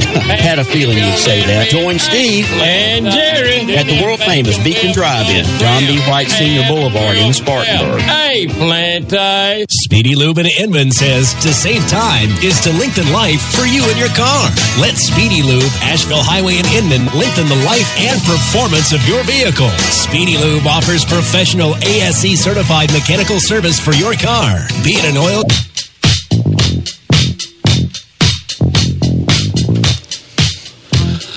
Welcome back to Start Your Engines on Fox Sports Spartanburg at the Beacon Drive-In Studios, which... uh I thought of because we are in the Beacon Drive-In Studios, and I'm getting hungry. Me too. Yeah. Well, Murphy's Law. That's the name of Gene Murphy's uh, column in the Herald Journal, and it's excellent about the local scene, and that's what caught my eye, and that's what's going to make him a regular on this show and on this special two-hour edition. The reason we're two hours is so we can give Gene as much time as he wants to bring us up to speed on the local scene. So uh, for this inaugural edition of Murphy's Law, here's Gene Murphy. Uh, thank, thanks for having me again. Uh, I'm just going to get right into it. Uh, after the big Lucas Oil Late Model Dirt Series race last Friday night, Cherokee Speedway is uh, taking the night off. Uh, they're going to resume operations next Saturday night, July twenty-first. Uh, it will be uh, Fan Appreciation Night. Grandstand admission will be only five dollars.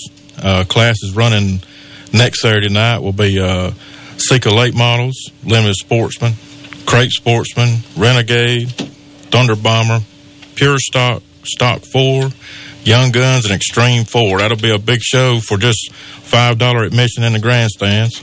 And again, that will be next Saturday night, July twenty-first. Cherokee is off tonight. And uh, also, uh, moving on, going to Harris Speedway's plans for tonight. They're also not running tonight. They're taking the night off. Uh, it's right here in the heat of the summer. Uh, not kind of a, a odd thing. The tracks do this from time to time. So uh, Harris is also off tonight. But next Saturday night, July twenty-first, they'll have the Blue Ridge Uh, Outlaw Late Models headline their racing program, and also on their program uh, in the support divisions will be the Renegade, Stock eight, Crate Sportsman division, and uh, they kind of run all those cars together because they're all pretty similar. Uh, then we got the Sika Thunder Bombers, Young Guns, Pure Stock, Front Wheel Drive, V six Front Wheel Drive, and Stock four. And uh, once again, Harris is, is not running tonight. This will be next Saturday, July twenty-first. Uh, now, Traveler's Rest Speedway is racing tonight, so maybe they can gain uh, some people, some fans that come over and check them out tonight. Maybe hadn't been over there before. Maybe are uh, Harris or Cherokee regulars. Maybe they'd want to get out and in the mood to go racing. Maybe go out Traveler's Rest, check them out. Uh, the racing car tonight at Traveler's Rest is going to consist of Extreme four front-wheel drive, the Renegade Stock eight Crate Sportsman Division, Pure Stock, Sika Thunder Bomber, and S C D R A front-wheel drives. Uh, grandstand admission is fifteen dollars. Pits are thirty dollars. Driver's meeting is scheduled for six thirty with hot laps starting at seven. And they are pl- also planning a meet-and-greet tonight on the front stretch Uh, for, between drivers and fans, so it should be a fun night tonight at Traveler's Rest. And uh, before I close on Traveler's Rest Speedway, I'd like to mention that their track owner, Mike Hawkins, uh, passed away a couple of weeks ago on June twenty-fifth. And uh, our deepest condolences here at the show go out to his family and friends. And I hope they have a great turnout tonight so the place can start to heal and get back to business to what they what they used to doing, is racing, having a good time. Gene, now with all the uh, the different divisions with the name of them, like Thunder Bombers, they they try to make it sound exciting, and these are exciting races, aren't they? Oh yeah, the uh, the support division. Like I'm, I, of course, I'm I'm a big dirt late model guy, big super late uh, super late model guy, but the support divisions, that's what that's what keeps your tracks going week to week. You got to have. You got to have your support divisions, your, lo- your uh, lower divisions, and I'm saying lower not as a detriment, just as lower division compared to like a headline and like a super late model show. It comes in every so often, but you've got to have these these teams, these divisions that come in every week, and they're for sure exciting, exciting racing, you know. And it's, you know, I don't know if any kind of racing is anything you'd call affordable, but you know, it is the more affordable type of racing. It's, it's entry-level racing. Uh, some of the some of the divisions, you know, you can't call them entry-level. Like like you mentioned, the Thunder Bombers. I mean, that is more of a, a faster car, you know, uh, professionally built chassis. Uh, you know, there's time in these cars, money in these cars. I mean, it's and they're fast. They put on a good show. And uh, now what I've got planned is after the show concludes here at the Beacon Drive-In Studio, I'm uh, headed to Rural Retreat, Virginia, to visit Fred Brown's Big Half Mile Whiff Raceway, and uh, the Southern uh, Schaefer's Oil Southern National Series kicks off its fourteenth season tonight at the facility with a ten thousand win event. And uh, now, is that a dirt or an asphalt track? That's a dirt track. It's a it's a big wide uh, half mile uh, tan clay, not red clay like we used to around here. It's it's tan clay. It's a it's a beautiful facility. It's uh Uh, the Browns, they built it, uh, owned it since the seventies. Uh, same family's run it the whole time. Perry Brown is his son, is uh, involved in day-to-day operations of, of the track. And uh, it's just a super place, really fast place. Uh, and it's uh, on this Schaefer's Oil Southern Nationals tour. What it is, it's like a, it's really a test of man and machine. It's, uh, it's a, a short, intense tour. And what they're going to do is they start tonight, and they're going to run eleven events in fifteen days. And wow. And it's, you know, you got to have your stuff together. Of course, you to, to really run for the points, you need a backup car, backup engine, all the backup pieces you need. And um, but it's a it's a really intense deal. That this year they're running Virginia, Tennessee, Georgia. That's where all eleven races will be. Uh, starts tonight at Whiff. Uh, concludes two weeks from today on July twenty-eighth at Tazewell Speedway in Tennessee. And uh, if anybody's familiar with, with Tazewell, it's one of the it's one of those bucket list dirt tracks that you've got to go to. It's it's high banked. Uh, it's a third of a mile track. It's a great place to have the finale to the to the series. I mean, the lap times at Tazewell are like, I think the track record's ten and a half seconds.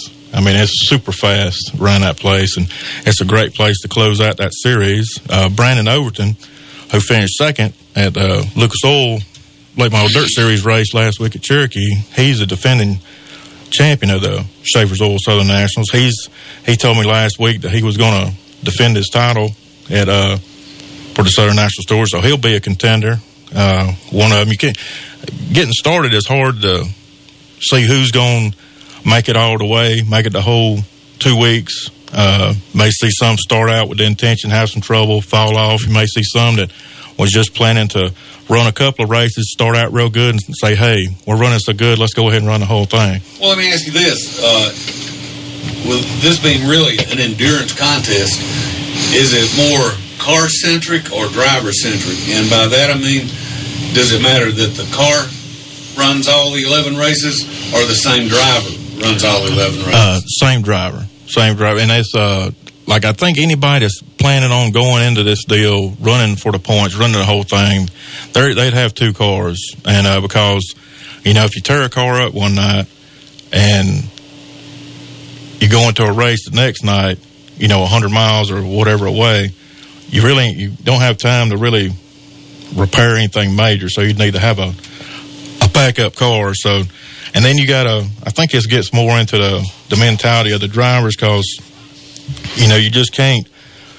You may hold off on a super aggressive move to win a race tonight, um, if you're up in the points. You know, you may you may have to think, you know, maybe not go for the win if I can just settle here and run for second or third. Or, you know, you may get a driver that just has got in his mind, you know, man, I'm going to try to win as many of these things as I can, and just uh, you know, go for it. So it's it's it's a.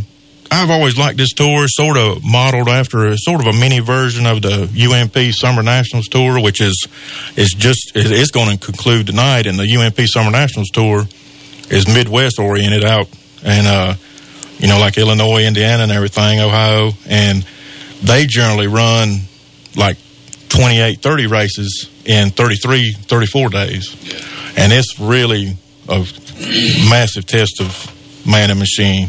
Well, how many of the eleven races do you think you'll get to see? What I'm planning on is going to each Saturday event. I'm going. I'm going to go to W I F tonight for the opener, and and next Saturday I'm going to go to Screven Motor Speedway in Sylvania, Georgia, and then I'm planning to go to Tazewell the following Saturday for the the, the uh, finale. And each one of those are ten thousand win races. The races during the week are, I'm not sure all the payoffs, but they're between they usually are between thirty-five hundred and fifty-three hundred to win. But I know the three Saturday races I'm playing on, they're all ten thousand to win. Wow!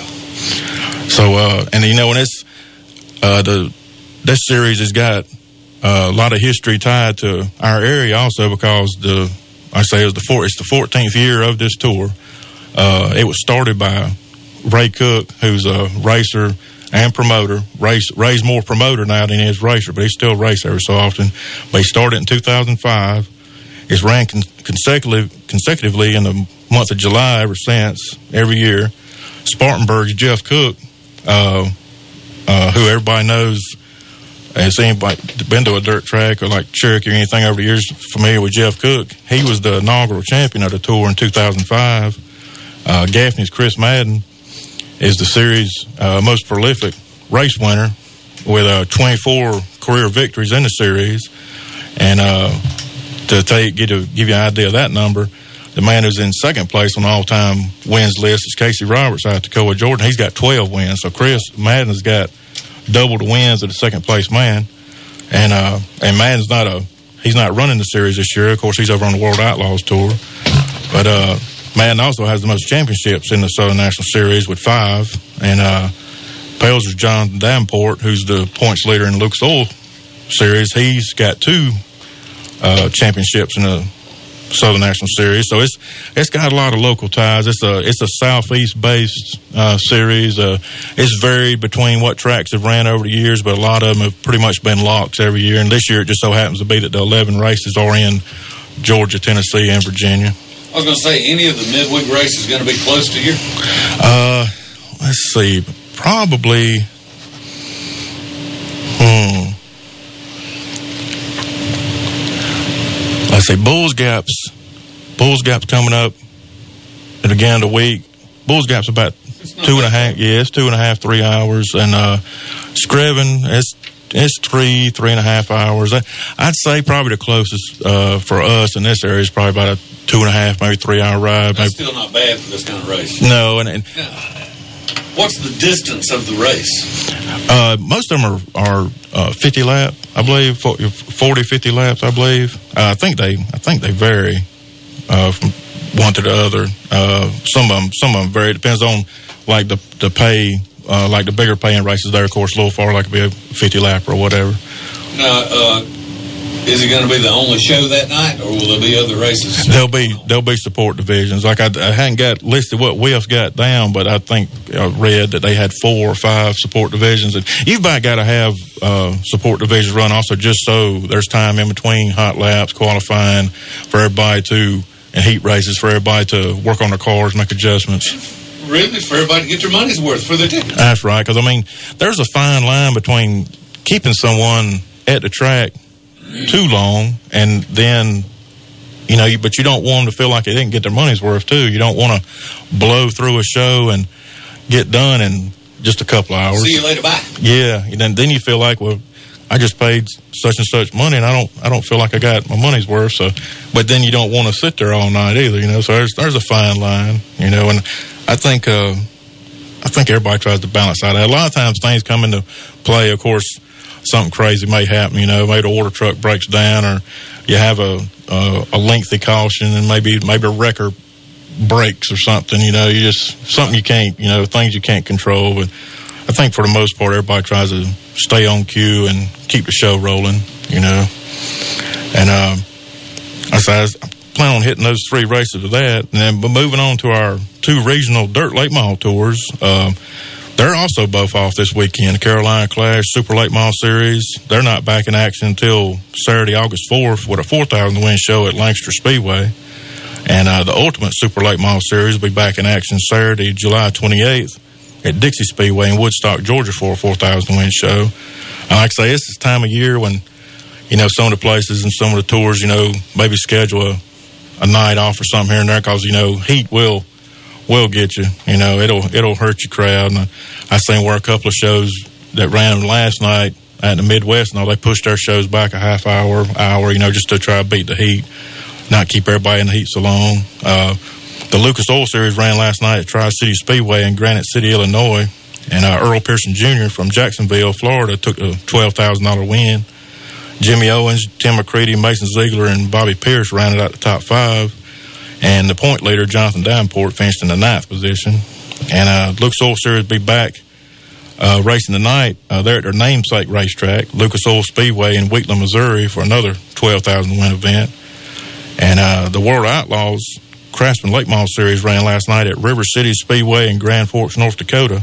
Uh, both the national tours are kind of on this Midwest um, swing right now that... Uh, I know it's got a big ruling for everybody that's from down this area, like Madden, Davenport, anybody that's based around this way, and, you know, be gone, racing a long way from home. And so they're on that kind of a tough uh, swing right now. Uh, Mike Marlar of uh, Winfield, Tennessee, was the winner last night at World Outlaws race. Uh, Brandon Shepard, Devin Moran, Ricky Weiss, and Shane Clanton completed the top five in that race. And uh, Marlar and uh, Gaffney's Chris Madden were tied for the point lead going into the race last night. Uh, but unfortunately, Madden dropped out of the race on the thirty-eighth lap uh, due to some kind of mechanical problem. I was reading the race report. And uh, hopefully Madden and the Barry Wright Race Cars team can rebound tonight for a good finish at uh, Ogilvie Speedway in Ogilvie, Minnesota. And uh, let's see. Uh, oh, and one thing I was wanting to mention, it's been a big buzz about, is... Uh, After the fires of speculation were really stoked last Friday night when uh, Mount Holly, North Carolina racer Chris Ferguson was was actively working on Scott Bloomquist's race car in the pits, Cherokee Speedway, during the Lucas Oil race last week, it was confirmed this week that Ferguson will be acquiring uh, two sweet Bloomquist cars and team up with Bloomquist for at least the rest of the season. Uh, Ferguson's family-owned team We're running select events, starting with the Prairie Dirt Classic at Fairbury American Legion Speedway in Fairbury, Illinois, during the weekend of July twenty-seventh and twenty-eighth. This, that's when uh, Ferguson and, and the family are planning on having the car ready to compete. And, of course, the Prairie Dirt Classic is a is a huge fan favorite. The whole town gets into the race, and this is one that everybody looks forward to.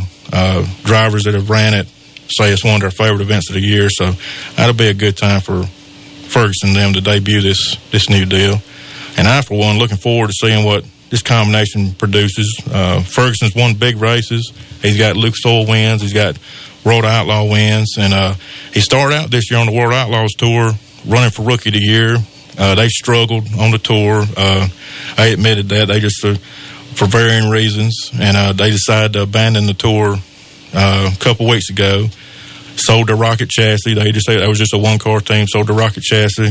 Uh, and they've teamed up with Bloomquist, going to acquire this sweet Bloomquist chassis. Uh, and anytime Scott Bloomquist is involved in a story, it's going to create some buzz. And this has been a big one ever since it came to light. So I'm just, uh, you know, best of luck to all parties involved in this endeavor. And I hope it works out good for everybody. And uh, I think we're going to go move on to break and uh, come back uh, at the Beacon Drive-In uh, Fox Sports fourteen ninety-eight point three uh, studios here in Spartanburg. And I'll turn it back to you, Ronnie. Uh, we'll be back right after this break. Fox Sports fourteen hundred now has an app. Like mozzarella sticks? No, it's an app for your phone. My phone is hungry? Okay. So for the rest of you, download the Fox Sports fourteen hundred app today with our elite audio text line. Just search Fox Sports fourteen hundred in Google Play or the App Store. Download our app today by searching Fox Sports fourteen hundred. Throughout your life, you've worked hard to accumulate assets, to build wealth, and to provide for your family. You've built a comfortable life full of shared memories and experiences. Providing and protecting your loved ones is never more critical than when you aren't there to do so. While having a will is important, it's not the only way. That is why developing an estate...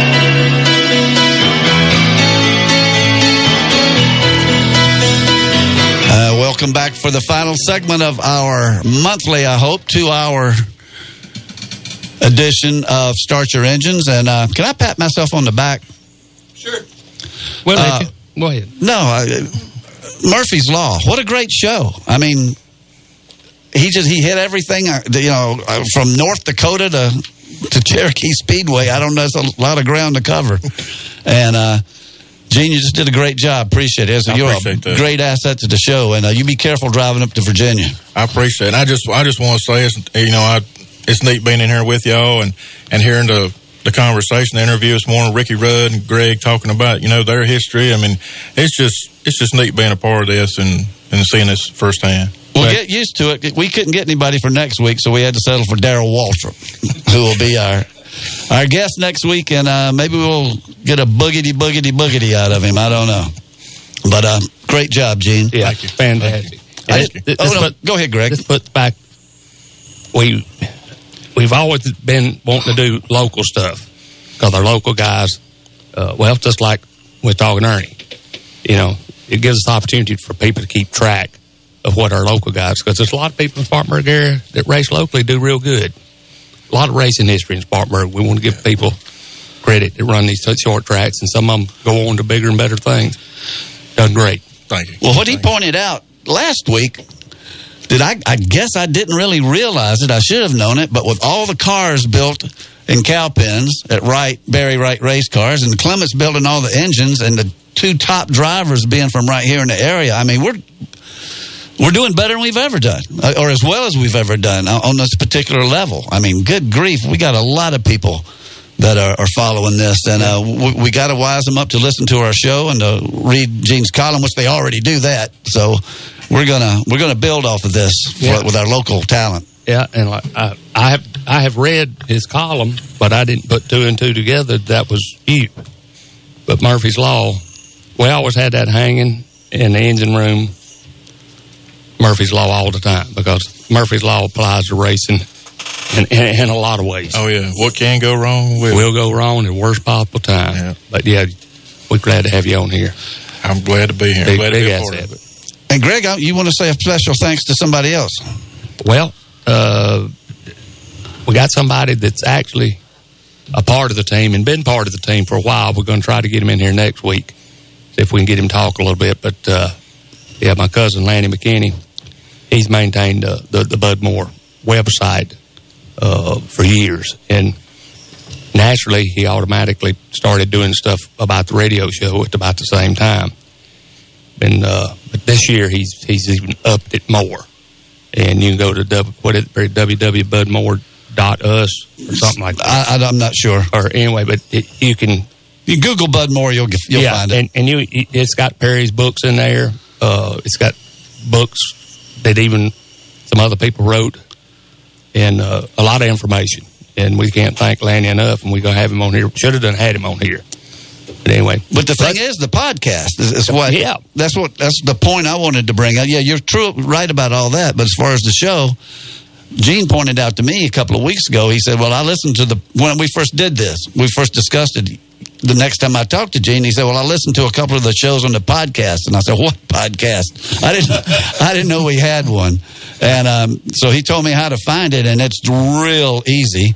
You know, if you got a smartphone. And I pulled up the podcast, and I listened to like three or four shows last week. I listened to the Cale Yarborough show and the Jerry Punch. He doesn't have them all, but one that he does have, we were having technical trouble because we record all the shows. And we were having trouble recording the one we did live from Holden Marine, sitting out there in the boat in the parking lot. And that was fun. We got pictures from it. Yeah, and, and it was Dale Inman who did all that talking about the racing at the fairgrounds and Billy Wade and Ed Jarrett. He's got it. So we weren't able to get it here, and he's always served as a backup. Yeah, well, and uh, and so we, we need to get we need to get him on the show and uh, pull up our podcast. Gosh, I listened well, to three of them this week. Like I say, uh, Lanny, uh, you know, he's he's the direct family member. Uh, his mother, uh, Bud's oldest sister, and uh, Lanny just done wonders. He's just done wonders for this thing, and uh, we just he's he's a big part. You uh, talk about an un, unsung hero. Right. I'd say he's it, because uh, he's doing stuff we nobody asked him to do, and and nobody's giving him anything for it, so we're going to give him some credit. Yeah, yeah. And, and get him thought, in here. Get him in here in the next few weeks. Well, he, he's another one of our vol- uh, uh, faithful volunteers that does a lot for the love of racing. That, that's what it is. I mean, uh, I might accidentally sell a book through this, and uh I know you're doing it for the love of racing. I'm doing it for the love to, to preserve the history, which is all I'm about, really, with the books I write and everything. And, and Gene um, knows the history and the local stuff. And, and Ronnie, of course, he's he's been here since the start, pushing the button. So um, we got a good we got a good four man operation here, but I didn't know it was a five man operation. Yeah, yeah. And we got to get Lanny in here. But Lanny, he he come to the shop.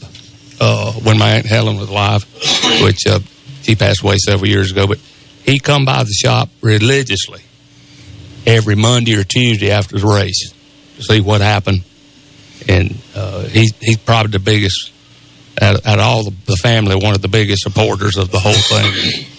I can't thank him enough. We'll get him on here. Well, we're gonna thank him. We're gonna thank him enough. And we'll get Daryl on here too. I'm gonna, that, say, I'm gonna say, look, now that'll be a up. catch.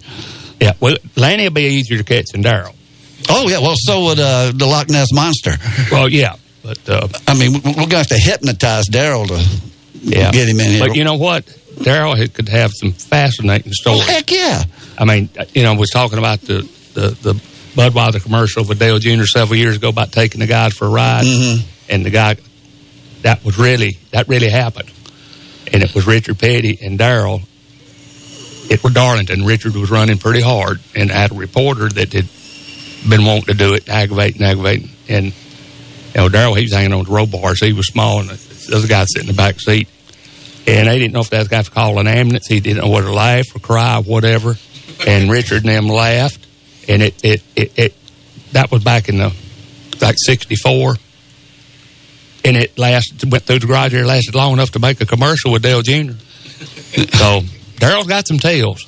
Well, I want to hear some uh, about him running around with my brother.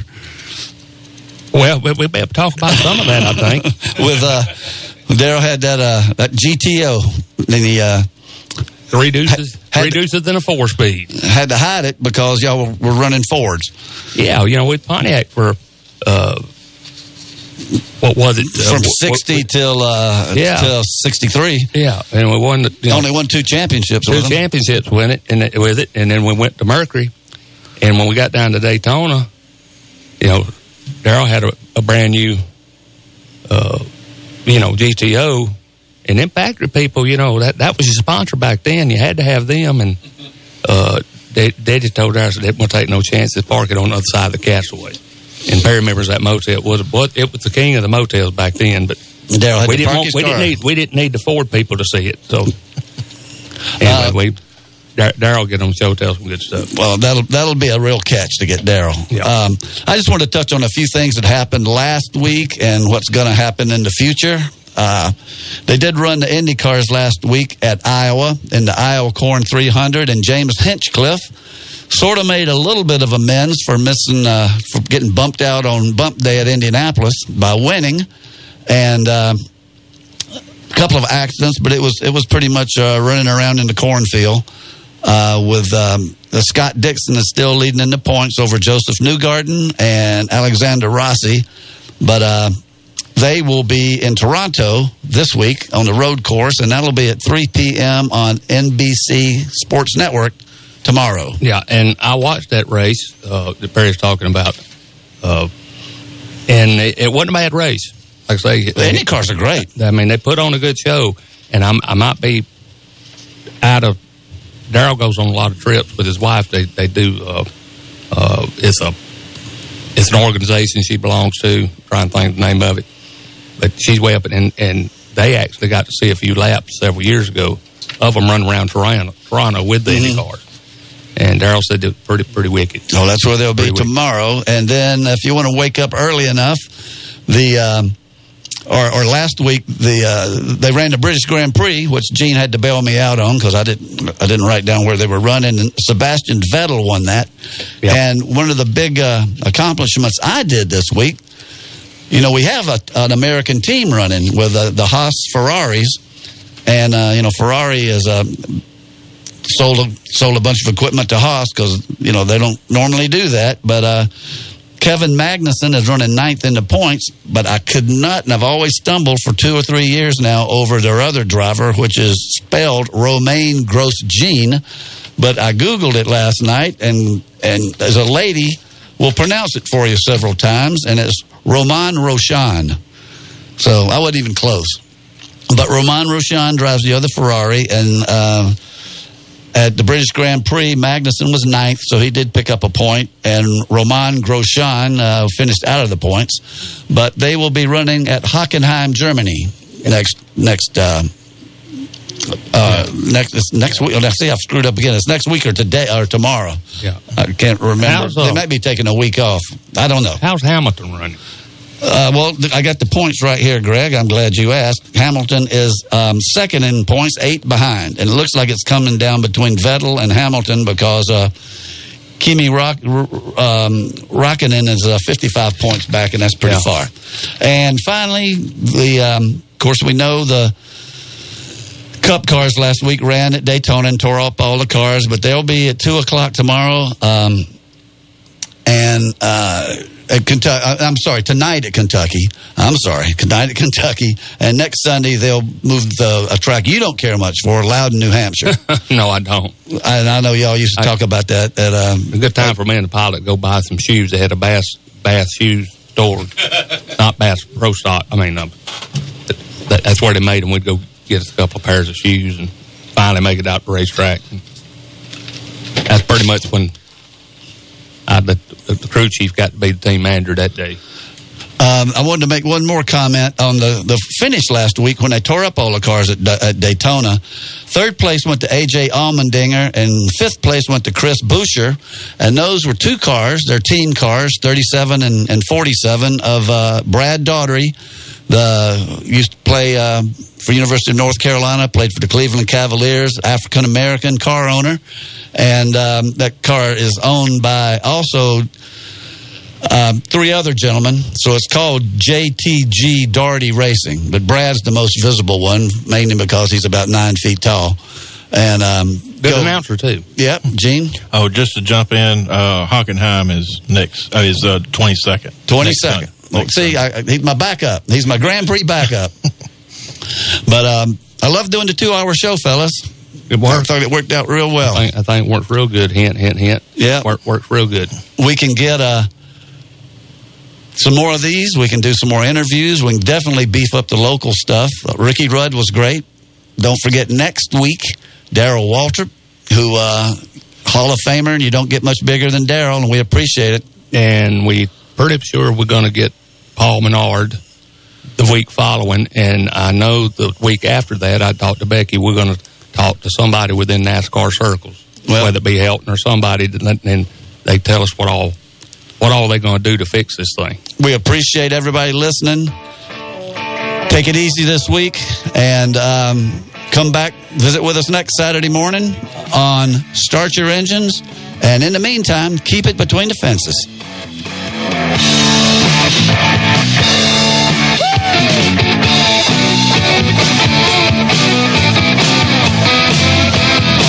You've been listening to Start Your Engines. Tune in each Saturday morning at ten during the season for the very latest in auto racing news, interviews, and guests from around the sport. To find out more or order Perry Allen Wood's books on motorsports, visit McFarland Books dot com.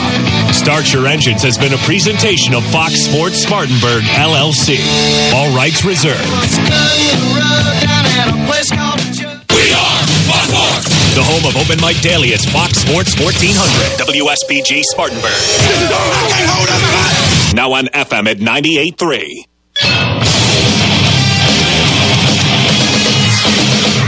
Fox Sports Trending now. Angelique Kerber took the first set from Serena Williams six three at the Wimbledon.